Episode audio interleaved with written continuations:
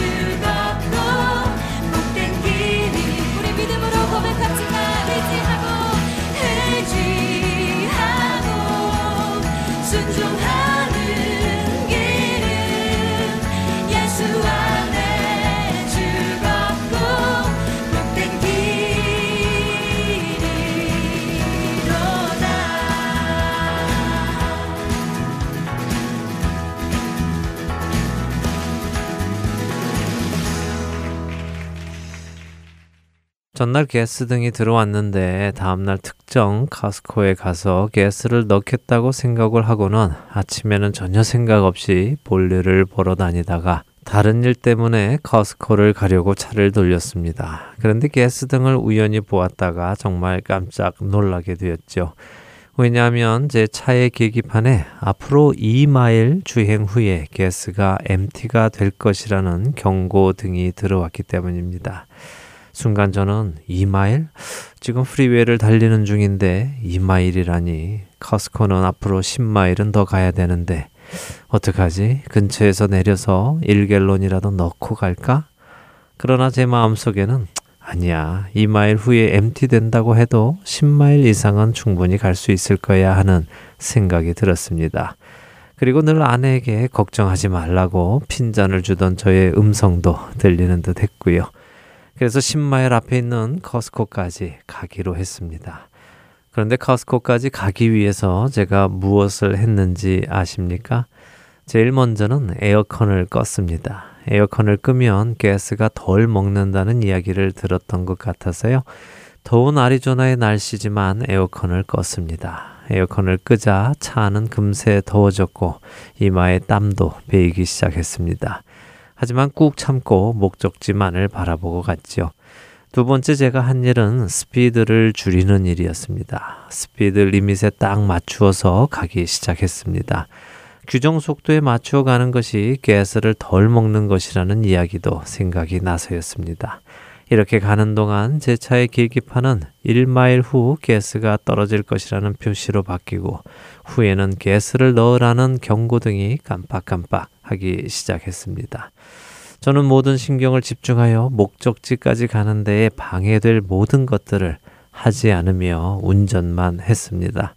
다른 사람이 저를 지나쳐 가더라도 상관하지 않고 규정 속도를 지키며 갔습니다. 가는 내내 주님, 커스코까지 가게 해주세요 라고 기도하면서 말입니다. 물론 제 마음 안에 충분히 갈 것이라는 생각도 있었습니다. 적어도 몇 마일을 더 간다고 전문가들이 이야기했기 때문이지요. 그러나 알고 있는 것과 실제로 그 일이 일어났을 때 그 사실을 믿느냐 하는 것에는 많은 차이가 나기는 했습니다. 혹시라는 두려움도 생겼기 때문이죠. 더위를 참아가며 규정 속도를 지키며 저는 목적지까지 도착했습니다. 그리고는 가스를 넣었죠. 그렇게 목적지에 도착해서 제 입에서 가장 먼저 나온 말은 주님, 감사합니다. 이곳까지 인도해 주셔서였습니다.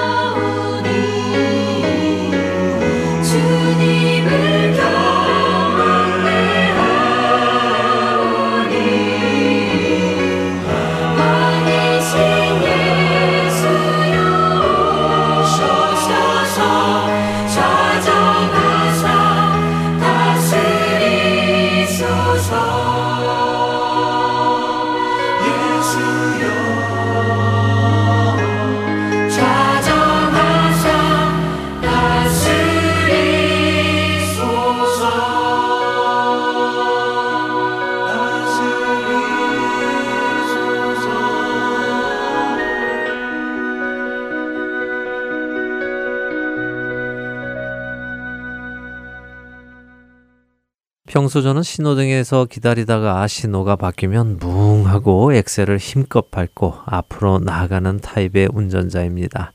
그리고 다른 사람들보다 늘 앞서 달리는 것을 선호하지요. 그렇게 빨리 달리며 규정 속도로 달리는 사람들을 보면은 한 번씩 왜 이리 천천히 가느냐 하는 못된 눈길을 주며 지나치기도 합니다. 그러나 그날 저는 저의 그런 평소의 습관을 억누른 채 목적지까지 가는 것에만 집중을 했습니다. 더운 아리조나의 날씨였지만 목적지에 도달하기 위해 잠시 더운 것을 참는 것은 그렇게 힘들지 않았습니다. 비록 땀은 났지만 말입니다. 평소 제가 다른 운전자에게 보내던 멸시의 눈초리를 오히려 제가 받고 있었지만 그런 시선을 의식하여 빨리 가지도 않았습니다. 저는 제 페이스대로 운전을 했습니다. 그렇게 목적지를 향해 가던 제 마음속에 떠오르는 성경 말씀 구절이 하나 있었습니다. 바로 빌립보서 2장 12절의 말씀이었지요. 그러므로 나의 사랑하는 자들아 너희가 나 있을 때뿐 아니라 더욱 지금 나 없을 때에도 항상 복종하여 두렵고 떨림으로 너희 구원을 이루라. 왜 사도 바울의 이 말씀이 생각이 났을까요? 아마도 목적지까지 가기 위해 불필요한 행동, 또 조금 불편한 것들을 감수하면서도 혹시 내가 잘못하여 도착지에 도착하지는 못할까? 나를 도착지까지 데리고 갈 이 차가 가지 못하게 할 만한 일들을 다 내려놓고 가던 저의 그 모습이 바로 구원을 향해 가는 우리의 모습이 되어야 하기 때문이었을 것입니다. 물론 하나님께서는 하나님께서 택하신 그 양을 잃어버리지는 않으십니다. 그것은 하나님의 뜻이 아닙니다. 하나님께서 구원하시기로 작정한 영혼이 구원받지 못하는 것도 아닙니다. 그러나 성경은 동시에 우리가 구원에서 떨어질까 두려워하라고 하시며 내 자신이 믿음 안에 있는지 스스로 확증하라고도 말씀하십니다. 그렇지 않으면 우리가 버림받은 자일 수 있다고 경고하시면서 말입니다.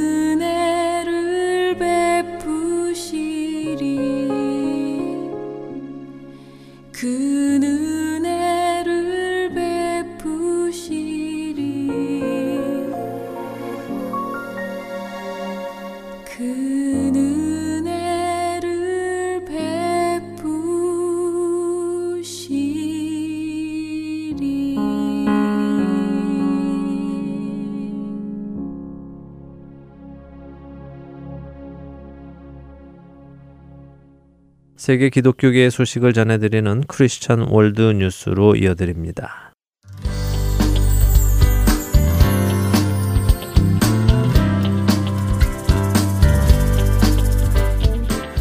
크리스천 월드 뉴스입니다. 보수주의 단체인 미국 가족협회가 남녀 공용 화장실에 대한 부작용에 대한 보완책으로 1인 1실 화장실을 늘리겠다고 한 타겟의 최근 발표가 그들의 트랜스젠더 정책을 바꾼 것을 뜻하는 것이 아니라며 현재 진행 중인 타겟 불매 운동도 계속할 것이라고 밝혔습니다. 크리스천 포스트는 미국 가족협회가 타겟이 최근 발표에서 미국 내 지점들의 새로운 남녀 공용 화장실을 만드는 것으로 트랜스젠더 화장실 논쟁을 끝내려고 하는데 그것으로는 여성들과 소녀들을 보호하는데 충분하지 않다고 말했다고 보도했습니다. 또한 그 발표가 타겟에 대한 보이콧을 끝내는 데 있어서도 충분하지 않다고 덧붙였습니다. 미국 가족협회가 이 정책을 이유로 타겟을 상대로 벌이고 있는 불매 운동에는 140만 명 이상이 서명했습니다. 이번 발표는 미국 내 1,800여 개 가운데 아직도 1인 1실 화장실이 없는 300개 지점에 2천만 달러를 들여 내년 3월까지 1인 1실 화장실을 마련하겠다는 내용입니다. 미국 가족협회 팀 와일드먼 회장은 남자가 여자 화장실과 탈의실에 들어가는 것을 허용하는 것은 여자들과 소녀들을 위험에 밀어넣는 것이라며 그가 타겟 CEO 브라이언 코넬에게 지난 22일 보낸 편지에서 올해 타겟 화장실에서 트랜스젠더로부터 여성이 위협당한 사건의 횟수도 적었다고 보도했습니다. 미국 가족협회의 입장을 대변하는 팀 와일드먼은 이 편지를 통해서 우리의 요구는 1인 1실 화장실 외에 타겟이 성별 화장실 또한 유지해야 한다는 것이며 타겟이 현재의 남녀 공용 화장실과 탈의실 정책을 바꿀 때까지 타겟의 불매 운동을 계속 진행한다고 밝혔습니다. 타겟의 고객들에게는 실제 타겟의 트랜스젠더 정책은 바뀐 것이 아무것도 없다면서 미국인 가족들이 타겟의 기만적인 움직임에 속아 넘어가면 안 된다고 경고했습니다. 덧붙여 팀 와일드먼 회장은 불매운동 참여 이외에 타겟의 페이스북 페이지에 가서 개인적인 댓글로 이 회사의 트랜스젠더 정책에 대한 반대 의사를 표현할 수 있다고 설명했습니다. 앞서 이달 초 타겟의 케이티 보일란 대변인은 타겟은 모든 사람을 포용하려고 하는 것 뿐이라며 우리는 모든 사람이 우리 지점에서 편안하기를 원한다고 발표했습니다. 그러나 이 정책은 트랜스젠더가 아닌 고객들에게는 불편을 주고 있어 역차별이라는 논란이 끊이지 않고 있는 상황입니다.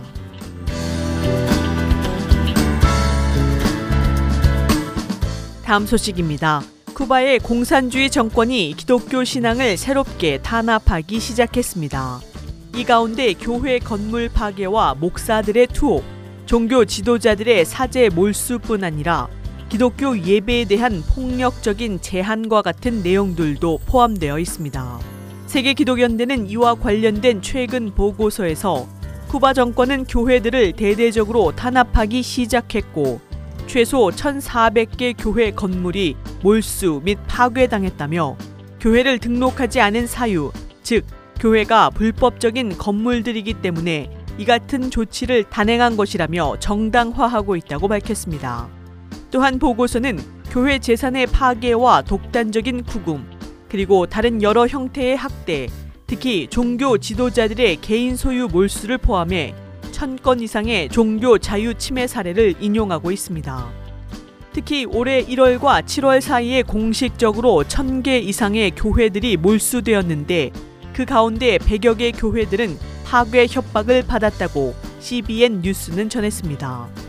보고서는 가장 최근의 탄압은 기독교인들이 집을 떠나거나 교회 예배당에 도착하자마자 자주 보안관에 의해 과격하게 끌려 나갈 정도로 극심했다고 기술했습니다. 세계 기독 연대는 올해 최소 9개 사건들에 관한 문서들을 수집하고 기록했는데 그 안에는 정부 관리들이 교회 건물들을 파괴할 때 목사들이 학대받고 구금되었다는 내용들도 포함되어 있습니다. 세계 기독연대 머빈 토마스 총재는 성명을 통해서 우리는 쿠바 전역에서 종교의 자유나 신앙이 침해받는 상황이 악화되는 것에 놀랐다. 그러나 정부 압력에 평화적으로 저항하는 많은 종교 공동체들의 용기와 인내에 겸허한 마음을 갖게 된다고 말했습니다. 토마스 총재는 미국과 서방의 여러 나라들이 쿠바가 인권 유린을 중단하도록 압력을 가해 줄 것을 촉구했습니다. 또한 전 세계 기독교인들이 쿠바의 목사들과 특히 쿠바 감옥 안에서 고통받고 있는 기독교인들을 위해 기도해 줄 것을 당부했습니다.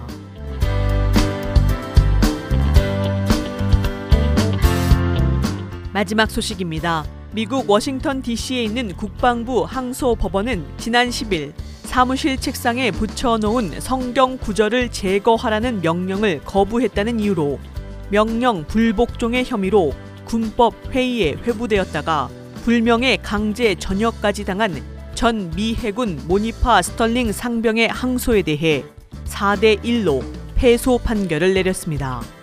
항소 법원은 상관이 스털링 상병에게 책상에서 성경 구절을 지우라고 한 것이 종교 자유의 권리에 대한 중대한 부담, 즉 중요한 종교적 행위는 아니라고 판결했습니다. 지난 2014년 미 해군 모니파 스털링 상병은 동료들의 책상에 붙은 비종교적인 메시지는 허용되는 한편 자신의 책상에 붙어 있는 군대가 날 애워싸도 겁없네라는 글을 제거하라는 상관의 명령을 받았습니다. 이후 스털링 상병은 명령 불복종으로 군법 회의에 회부되었으며 명령 불복종 등의 혐의로 불명예 제대를 당했습니다. 군사 법원은 스털링 상병의 종교 자유 회복 법안에 의해 그녀의 신앙이 보호받을 권리가 있다는 주장을 인정하지 않았습니다. 스털링 상병을 지원하는 버켓 펀드의 법률 고문인 다니엘 블룸버그는 이것이 왜 판사가 신학자의 역할을 해서는 안 되는지를 보여주는 전형적인 예라면서 몇 명의 판사들이 성경 구절을 가까이 하는 것이 중요하지 않다고 판단했다. 전 세계 종교인들이 가르치는 것과는 전혀 반대되는 결론이다. 이런 분명한 실수를 피하기 위해 종교 자유 회복 법안이 단지 정부 관료가 중요하다고 여기는 종교적인 신념뿐만 아니라 모든 종교적 신념을 보호하고자 하는 것이라고 말했습니다. 스털링의 변호를 맡은 First Liberty Institute의 수석 법률 고문인 마이클 베리 변호사는 크리스천 포스트와의 인터뷰를 통해서 이번 판결과 관련해 연방 대법원은 유명 권투 선수인 무함마드 알리의 1971년 소송 클레이 대 미국 정부 판결에서 법원은 특정 종교 행위의 신뢰성을 해석할 권한이 없다고 판결한 바 있다고 언급했습니다. 베리 변호사는 1971년 당시 판결에 대해 설명하며 그때 당시 대법원은 우리는 그의 신앙이 얼마나 신실한지에 대해 의문을 제기할 수 없다. 그것은 법원이 하기에는 맞지 않는 일이라고 했었다고 덧붙였습니다. 법원이 개인의 신앙에 대해서 판결하는 것은 잘못된 것이고 위험한 주장이며 법원이 취해서는 안 되는 위험한 포지션이라면서 법원과 재판관들이 특정인의 종교적인 행위가 그들의 신앙에 있어서 얼마나 중요한지에 대해 판단할 수 있는 포지션에 자신들을 두는 것은 잘못된 것이라고 말했습니다. 이어서 신앙과 종교는 매우 개인적인 것이며 법원이 함부로 판단할 것이 아니라고 덧붙였습니다. 또한 이번 대법원의 판결이 종교 자유 회복 법안이 적용되고 있음에도 불구하고 그들의 종교적인 행위가 얼마나 진지하고 중요한지에 대해 시민들과 교회, 종교단체나 군인들에게 입증해야 할 필요가 있다는 잘못된 메시지를 보내고 있는 것이라 우려했습니다. 지금까지 크리스천 월드뉴스 정민아였습니다.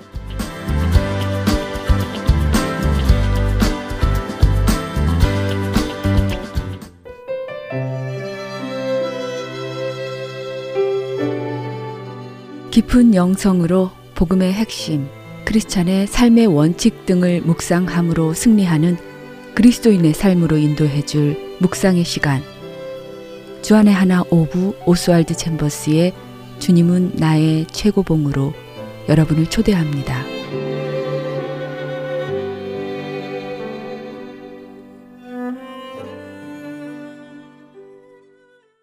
할텐서울 복음방송은 인터넷 www.할텐서울.org를 통해 매주 토요일 6시간의 한국어와 1시간의 영어로 복음을 전하는 선교회입니다.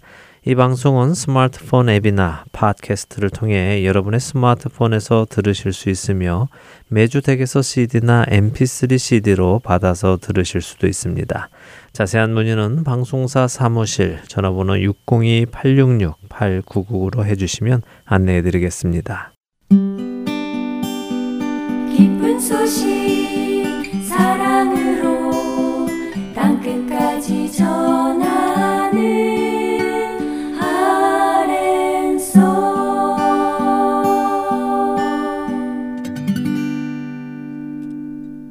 여러분들과 함께 복음의 개념을 정리해 나가는 프로그램 복음 그 기쁜 소식 함께 하시겠습니다.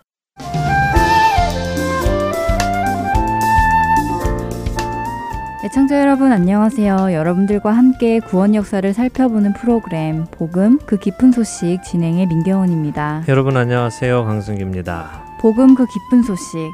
지난 시간에는 6월절 어린 양으로 오신 예수님께서 상징적으로만 어린 양이 아니시라 실제로 6월절 어린 양에게 일어나는 일을 겪으심으로 하나님의 어린 양으로 죽으신 것을 알아보았습니다. 네, 니산월 10일에 예루살렘으로 들어가신 것과 흠없는 어린 양으로 증명되신 것, 또 14일에 잡히신 것 이런 것들이 다 6월절 어린 양에게 일어나야 하는 일이 실제로 예수님께도 일어난 일이라는 것을 살펴보았지요. 네, 그와 함께 예수님의 뼈가 꺾이지 않은 것도 6월절 어린 양은 뼈를 꺾지 않고 먹어야 하는 하나님의 말씀이 응한 것임을 보았지요. 네. 그리고 6월절에 먹는 무교병, 맞자와 예수님의 관계도 보았지요. 네, 그렇습니다. 6월절에 사용될 무교병이 되기 위해서는 몇 가지 조건을 갖추어야 한다는 말씀드렸습니다. 먼저는 말 그대로 누룩이 없어야 하는 것이고요. 또 둘째는 줄을 내서 공기가 빠져나가게 해야 했고요. 또 역시 같은 이유로 구멍을 내어야 한다고 말씀드렸습니다. 이런 이유는 무교병이 발효가 되면 안 되기 때문이라는 설명도 드렸습니다. 네, 그런 6월절 무교병의 조건이 자연스레 채찍에 맞으신 예수님, 못 박히신 예수님과 연결이 되며 이사야서 53장 5절의 말씀 그가 찔림은 우리의 허물 때문이요. 그가 상함은 우리의 죄악 때문이라. 그가 징계를 받음으로 우리는 평화를 누리고 그가 채찍에 맞음으로 우리는 나음을 받았도다는 말씀이 응했다는 것도 생각해 보았습니다. 네, 그렇습니다. 자, 오늘은 이렇게 6월절 어린 양으로 죽으신 예수님, 아, 그 후에 일어난 일에 대한 의미를 생각해 보려고 하는데요. 그 후에 일어난 일이요? 네. 어, 부활 말씀이신가요? 예, 물론 그 후에 부활의 사건이 일어나죠. 어, 그런데 부활의 사건은 다들 알고 계십니다. 그러나 왜 부활하셨는지는 의외로 간단한데도 뭐라고 딱 답을 못 하시는 분들이 많으시더라고요. 민경원 아나운서는 왜 예수님이 부활하셨다고 생각하십니까? 어, 글쎄요. 음, 뭐라고 답을 해야 하나요? 어, 하나님께서 부활시키셨으니까 부활하셨다고 대답해야 하나요? 예, 그거야 뭐 너무 당연한 대답이죠. 하나님께서 부활시키셨으니까 부활하셨죠. 아, 그런데 왜 하나님께서 부활을 시키셨느냐 하는 것입니다. 그야 물론 우리를 구원하시기 위해서 시키신 것이잖아요. 예, 그것도 맞는 대답입니다. 아, 그런데 그 답이요, 조금은 피상적인 대답처럼 느껴집니다. 이 프로그램 우리 복음 그 기쁜 소식은 복음의 개념을 정리하는 것이 목적이잖아요. 그렇죠. 정리가 목적이기 때문에요. 이런 질문을 드리는 것입니다. 우리는 시작부터 하나님은 왜 창조를 시작하셨는가? 사람은 왜 죄를 지었는가? 죽음은 어떻게 들어왔는가? 하나님의 공의란 무엇인가? 죄에 대해 하나님은 어떻게 하셔야 공의를 집행하시는 것인가? 이런 것들을 정리해 왔습니다. 네. 그래서 왜 예수님이 죽으셔야 했는지도 정리를 했죠. 네, 정리가 잘 되었었지요. 예, 그래서 왜 부활하셨는지도 정리를 해야 된다는 말씀입니다. 자, 우리는 하나님의 공의와 죄, 속죄 이런 개념을 정리하면서 어, 마이너스와 플러스의 개념을 사용했었습니다. 네, 그랬죠. 죄로 인해 마이너스 된 것을 의로 플러스해야 속죄가 되어 원래의 영의 자리로 만들어진다고 이해했지요. 네, 맞습니다. 자, 그 개념을 가지고요. 오늘 이야기를 시작하지요. 첫사람 아담은 순종과 불순종, 선과 악, 의와 죄 사이에서 불순종을 선택했고 악을 선택했고 죄를 선택했습니다. 그리고 그 결과로 무엇이 들어왔습니까? 죄의 결과로 사망이 들어왔지요. 그렇습니다. 사망이 들어왔습니다. 그가 죽은 것은 공의입니까? 아닙니까? 죄를 짓고 그 결과로 죽었으니 공이겠지요. 네, 맞습니다. 공의가 실현된 것입니다. 거기에는 어떤 조치도 필요가 없습니다. 공의가 실현되었기 때문입니다. 그러나 두 번째 아담으로 오신 예수님은 어떻습니까? 예수님이 죄를 지으셨나요? 아니죠. 우리는 예수님께서 결코 죄를 지으실 수도 없으신 분이라는 것까지 살펴봤잖아요. 그렇죠. 예수님은 죄를 짓지 않으셨을 뿐 아니라 죄를 지으실 수도 없으신 분이시죠. 고린도 후서 5장 21절은 예수님은 죄를 알지도 못하신다고 말씀하십니다. 그런데요, 이렇게 죄를 알지도 못하신 분, 죄를 짓지도 않으신 분, 이분이 죽으셨습니다. 이것은 공의입니까? 아닙니까? 어, 그런 생각은 안 해보았는데요.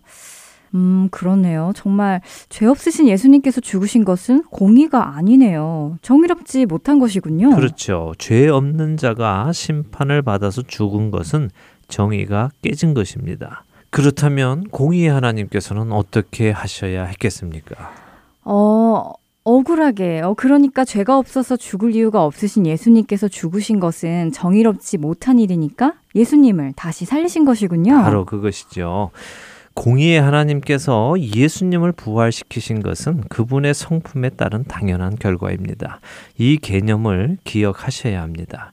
예수님이 죽으신 것은 정의롭지 못했습니다. 그래서 정의의 하나님께서는 예수님을 다시 살리심으로 정의를 바로 잡으셨다 하는 것입니다. 예, 이제 정말 왜 예수님이 부활하셨는지 확실히 알 것 같습니다. 하나님의 공의가 이루어져야 했기 때문이군요. 네. 저는 솔직히 지금까지 그런 관점에서 생각해 보지 않아서요. 어, 만일 사탄이 하나님께 하나님, 죽은 예수를 살리는 게 어디 있어요? 라고 고소하면 하나님께서 무엇라고 대답하실까 궁금해한 적이 있었습니다. 네, 재밌는 상상이네요. 어, 하긴 사탄의 원뜻이 고발하는 자, 또 대적하는 자이니까요. 그럴 수 있죠. 어, 그래서 하나님께서 어떤 답을 하실 것이라고 상상하셨습니까? 아무리 생각해봐도 모르겠더라고요. 그래서 아마 하나님께서는 내 마음이다. 나는 하나님이니까 이렇게 하시지는 않았을까라고 생각해 보기도 했었습니다. 예, 뭐 하나님은 하나님이시기에 그분이 하시는 모든 일에 그 어느 누구도 토를 달 수는 없을 것입니다. 아, 그러나 하나님의 성품을 배면요, 어, 또 그 어떤 일 하나도 억지로 순리를 영리로 바꾸어서 하시는 분은 아닌 것을 알 수 있습니다. 그렇죠. 그런 것은 오히려 악의 성품이지요. 죄의 성품이고요. 네, 맞습니다. 자, 다시 정리를 하면요. 예수님의 부활은 죄 없는 분이 죽으신 공의롭지 못한 일을 다시 살리심으로 공의가 실현되게 하신 것이다 하는 것입니다. 죄 지은 사람이 그 삭스로 사망에 이른 것과 같이 죄 짓지 않은 사람은 그 삭스로 영원한 생명을 얻어야 하는 것이 공의이고 정의이죠. 자, 이제는 이 생각을 해보죠. 첫사람 아담의 후손은 모두 죽는 운명을 타고 태어났습니다. 그렇죠. 죄인의 후손으로 죄를 안고 태어났으니까요. 네, 맞습니다. 전에도 한번 나누었던 로마서 5장 말씀을 다시 한번 보지요. 로마서 5장 12절을 한번 읽어 주세요. 네. 그러므로 한 사람으로 말미암아 죄가 세상에 들어오고 죄로 말미암아 사망이 들어왔나니 이와 같이 모든 사람이 죄를 지었으므로 사망이 모든 사람에게 이르렀느니라. 예, 아담 한 사람으로 말미암아 죄가 들어왔고 그로 인해 사망이 들어와서 모든 사람이 사망에 이르렀다고 말씀하십니다. 자, 이번에는 고린도전서 15장 21절에서 22절을 읽어 보지요. 읽어 주시겠습니까? 네. 고린도전서 15장 21절과 22절의 말씀입니다. 사망이 한 사람으로 말미암았으니 죽은 자의 부활도 한 사람으로 말미암는도다. 아담 안에서 모든 사람이 죽은 것 같이 그리스도 안에서 모든 사람이 삶을 얻으리라. 네, 먼저 읽은 로마서 5장 말씀과 연결이 되는 말씀이죠. 오, 그렇네요. 아담 안에서 모든 사람이 죽은 것 같이 그리스도 안에서 모든 사람이 살게 되었다는 말씀이군요. 네, 우리는 지난 시간 동안 우리가 죄 속에서 이미 영이 죽은 상태에서 태어나서 죄인으로 살다가 죄로 인해 육신도 죽을 수밖에 없는 불쌍한 존재였다는 것을 정리했습니다. 이런 우리가 다시 살 수 있게 되었습니다. 부활할 수 있게 되었죠. 어떻게요? 예수님을 통해서지요. 예, 맞습니다. 예수님을 통해서입니다. 그런데 예수님을 통해서 어떻게 부활하느냐고 여쭙는 것입니다. 음, 글쎄요. 생각해 보세요. 우리는 아담에게서 났습니다. 그래서 죽습니다. 그렇다면 어떻게 해야 살겠습니까? 음, 첫사람 아담에게서 났음으로 죽게 되었으니 두 번째 아담인 예수님에게서 나야 살게 되는 것이군요. 그렇죠. 예수님을 통해 다시 나아야 하는 것입니다. 흔히 말하는 거듭나는 것이군요. 맞습니다. 바로 거듭나는 것입니다.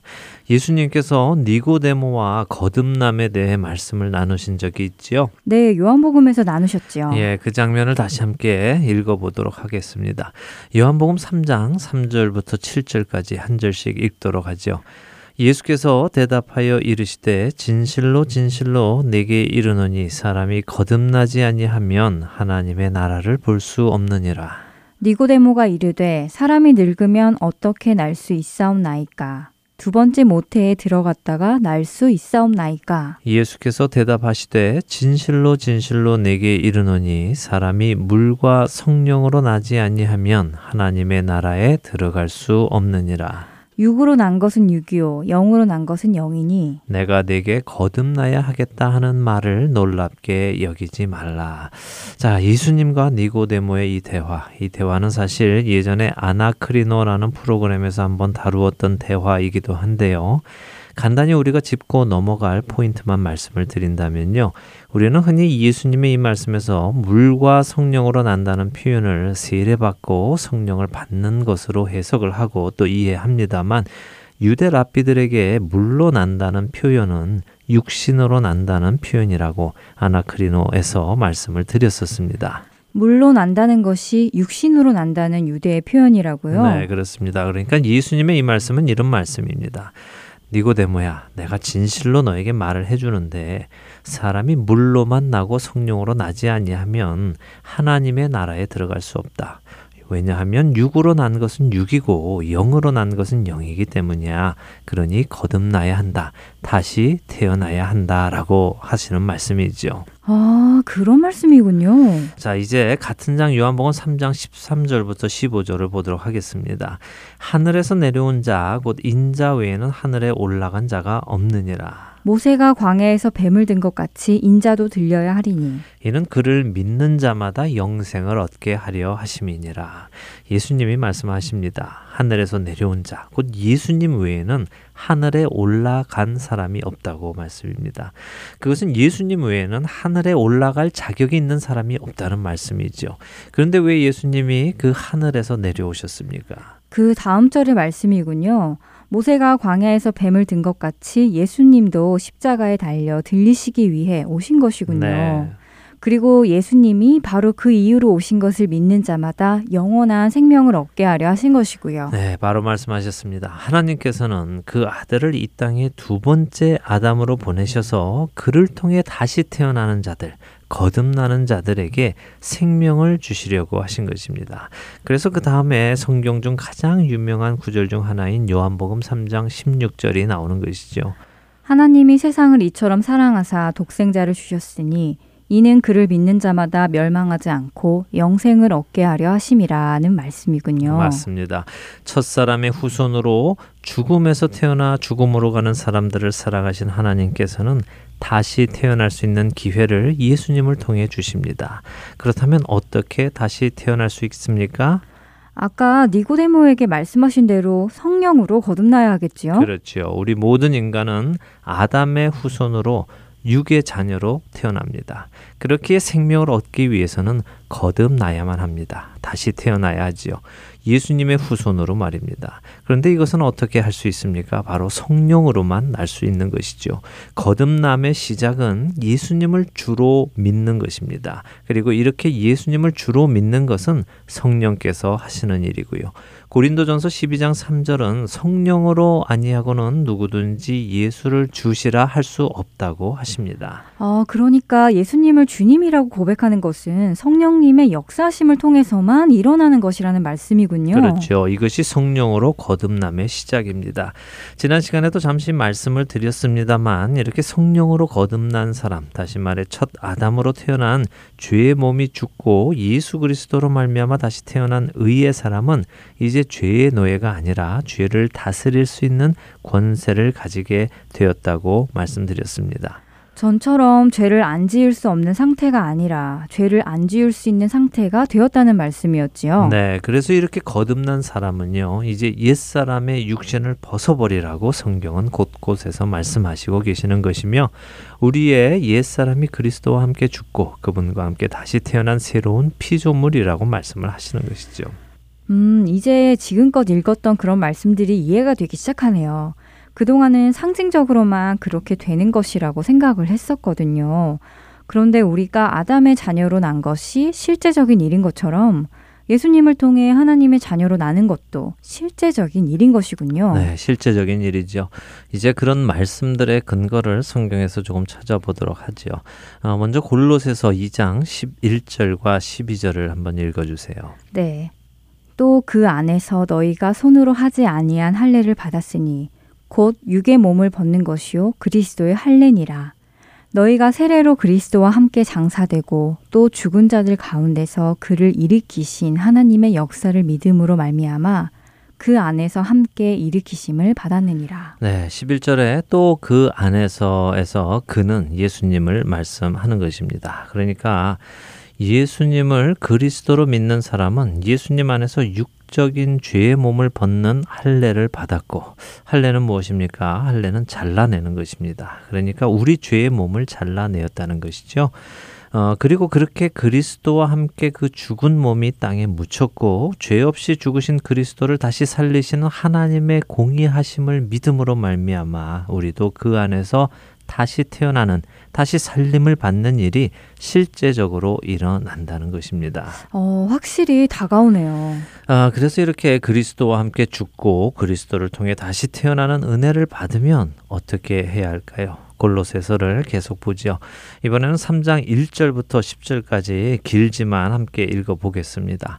그러므로 너희가 그리스도와 함께 다시 살리심을 받았으면 위의 것을 찾으라. 거기는 그리스도께서 하나님 우편에 앉아 계시느니 라. 위의 것을 생각하고 땅의 것을 생각하지 말라. 이는 너희가 죽었고 너희 생명이 그리스도와 함께 하나님 안에 감추어졌음이라. 우리 생명이신 그리스도께서 나타나실 그 때에 너희도 그와 함께 영광 중에 나타나리라. 그러므로 땅에 있는 지체를 죽이라. 곧 음란과 부정과 사욕과 악한 정욕과 탐심이니 탐심은 우상 숭배니라. 이것들로 말미암아 하나님의 진노가 임하느니라. 너희도 전에 그 가운데 살 때에는 그 가운데서 행하였으나 이제는 너희가 이 모든 것을 벗어버리라. 곧 분함과 노여움과 악의와 비방과 너희 입에 부끄러운 말이라. 너희가 서로 거짓말을 하지 말라 옛 사람과 그 행위를 벗어버리고 새 사람을 입었으니 이는 자기를 창조하신 이의 형상을 따라 지식에까지 새롭게 하심을 입은 자니라. 예, 거기까지 읽죠. 골로새서 3장은 오늘 우리가 나눈 이야기를 다 설명해 주고 계십니다. 우리는 전에 음란과 부정과 사욕과 악한 정욕과 탐심 속에 살면서 그것들을 행했는데 그리스도와 함께 죽고 다시 살리심을 받았기 때문에 이제는 땅의 것들이 아닌 육의 것들이 아닌 하늘의 것, 영의 것들을 바라보고 행하며 살아가야 한다는 말씀이죠. 말 그대로 옛사람을 벗어버리고 새 사람을 입었으니 새 사람답게 살아라 하시는 말씀이군요. 그렇습니다. 성경이 이렇게 명확하게 그리스도로 새롭게 태어난 사람이 해야 할 일에 대해서 말씀을 해주고 계시는데 그렇게 살고 있지 못하다면 그것은 무슨 이유겠습니까? 성경이 거짓말을 하시지는 않으실 테니 결국 내가 그리스도와 함께 다시 태어나지 못했거나 아니면 다시 태어난 사람이 그리스도인으로 사는 방법을 깨닫지 못했거나 이겠네요. 고린도전서 12장 3절 말씀처럼요. 성령으로 말미암지 않고는 예수님을 주라고 시인할 수 없습니다. 그렇게 우리가 예수님을 주라고 시인했다는 것은 성령님께서 우리 안에 역사하신 것이라고 믿어야 할 것입니다.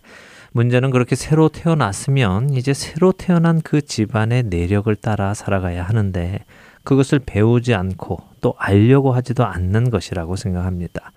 우리는 새로운 가문으로 다시 태어난 사람들입니다. 우리의 last name이 바뀐 것이라고 할 수 있죠. 성이 바뀐 것입니다. 그래서 이제는 예전의 집안에서 행하던 대로 사는 것이 아니라 새 아버지, 새 집안의 법도대로 행하고 살아야 하는 것입니다.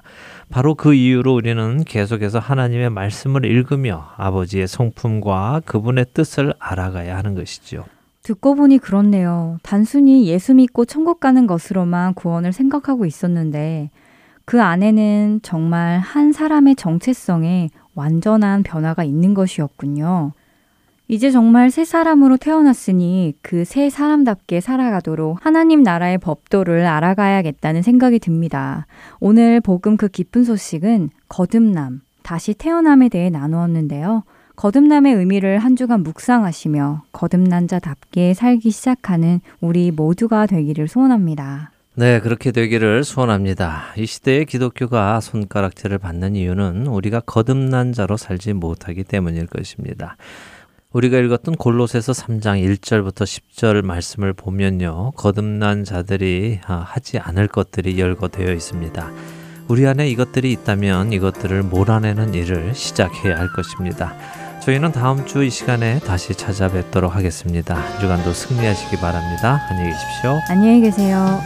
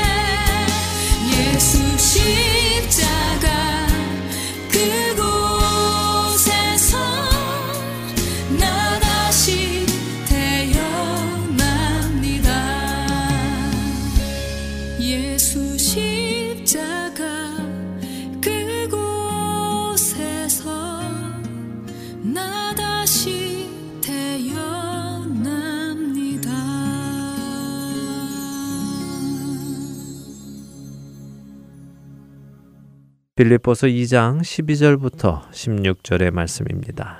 그러므로 나의 사랑하는 자들아 너희가 나 있을 때뿐 아니라 더욱 지금 나 없을 때에도 항상 복종하여 두렵고 떨림으로 너희 구원을 이루라. 너희 안에서 행하시는 이는 하나님이시니 자기의 기쁘신 뜻을 위하여 너희에게 소원을 두고 행하게 하시나니 모든 일을 원망과 시비가 없이 하라. 이는 너희가 흠이 없고 순전하여 어그러지고 거스르는 세대 가운데서 하나님의 흠 없는 자녀로 세상에서 그들 가운데 빛들로 나타내며 생명의 말씀을 밝혀 나의 다름질이 헛되지 아니하고 수고도 헛되지 아니하므로 그리스도의 날에 내가 자랑할 것이 있게 하려 함이라. 두렵고 떨림으로 구원을 이루어가는 모습이란 바로 흠이 없고 순전하여 어그러지고 거스르는 이 세대 가운데 하나님의 흠 없는 자녀로 세상에서 빛을 비추며 살아가는 것을 말씀하시는 것입니다. 이처럼 이 세상에서 하나님의 흠없는 자녀로 빛의 자녀로 살아가기 위해서 우리는 많은 불편을 감수해야 하기도 하며 나의 본성을 죽이기도 해야 하고 남들의 불편한 시선도 감수해야 합니다. 나의 삶 속에 내가 드러나는 것이 아니라 주님이 드러나시도록 해야 하기 때문이지요. 천국이라는 목적지에 가기 위해서 여러분은 얼마나 집중하고 계십니까?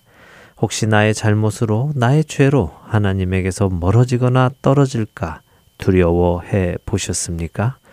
구원의 확신은 있어야 하겠지만 잘못된 구원의 확신은 오히려 우리를 둔하게 만들 수도 있습니다. 입으로 주여 주여 한다고 해서 천국에 들어가는 것이 아닌 것을 여러분도 잘 알고 계시지 않으십니까? 어떻게 해야 천국에 들어간다고 예수님은 말씀하셨습니까? 다만 하늘에 계신 내 아버지의 뜻대로 행하는 자라야 들어간다고 하시지 않으셨습니까? 바로 그렇기에 우리는 두렵고 떨림으로 내가 하나님 아버지의 뜻대로 하며 살아가고 있는가를 늘 점검해야 하는 것이 아닐런지요. 오늘 여러분의 삶을 점검해 보시기 바랍니다. 나는 하나님 아버지의 뜻대로 살아가고 있는가? 그 질문을 스스로에게 해 보시기 바랍니다. 그리고 두렵고 떨림으로 그 답을 해 보시기 바랍니다. 만일 여러분께서 그렇다라고 대답하시지 못하신다면 여러분이 가지고 계신 구원의 확신은 어쩌면 헛된 확신일지도 모르기에 그렇습니다. 운동장에서 다름질하는 자들이 다 달릴지라도 오직 상을 받는 사람은 한 사람인 줄을 너희가 알지 못하느냐. 너희도 상을 받도록 이와 같이 다름질하라.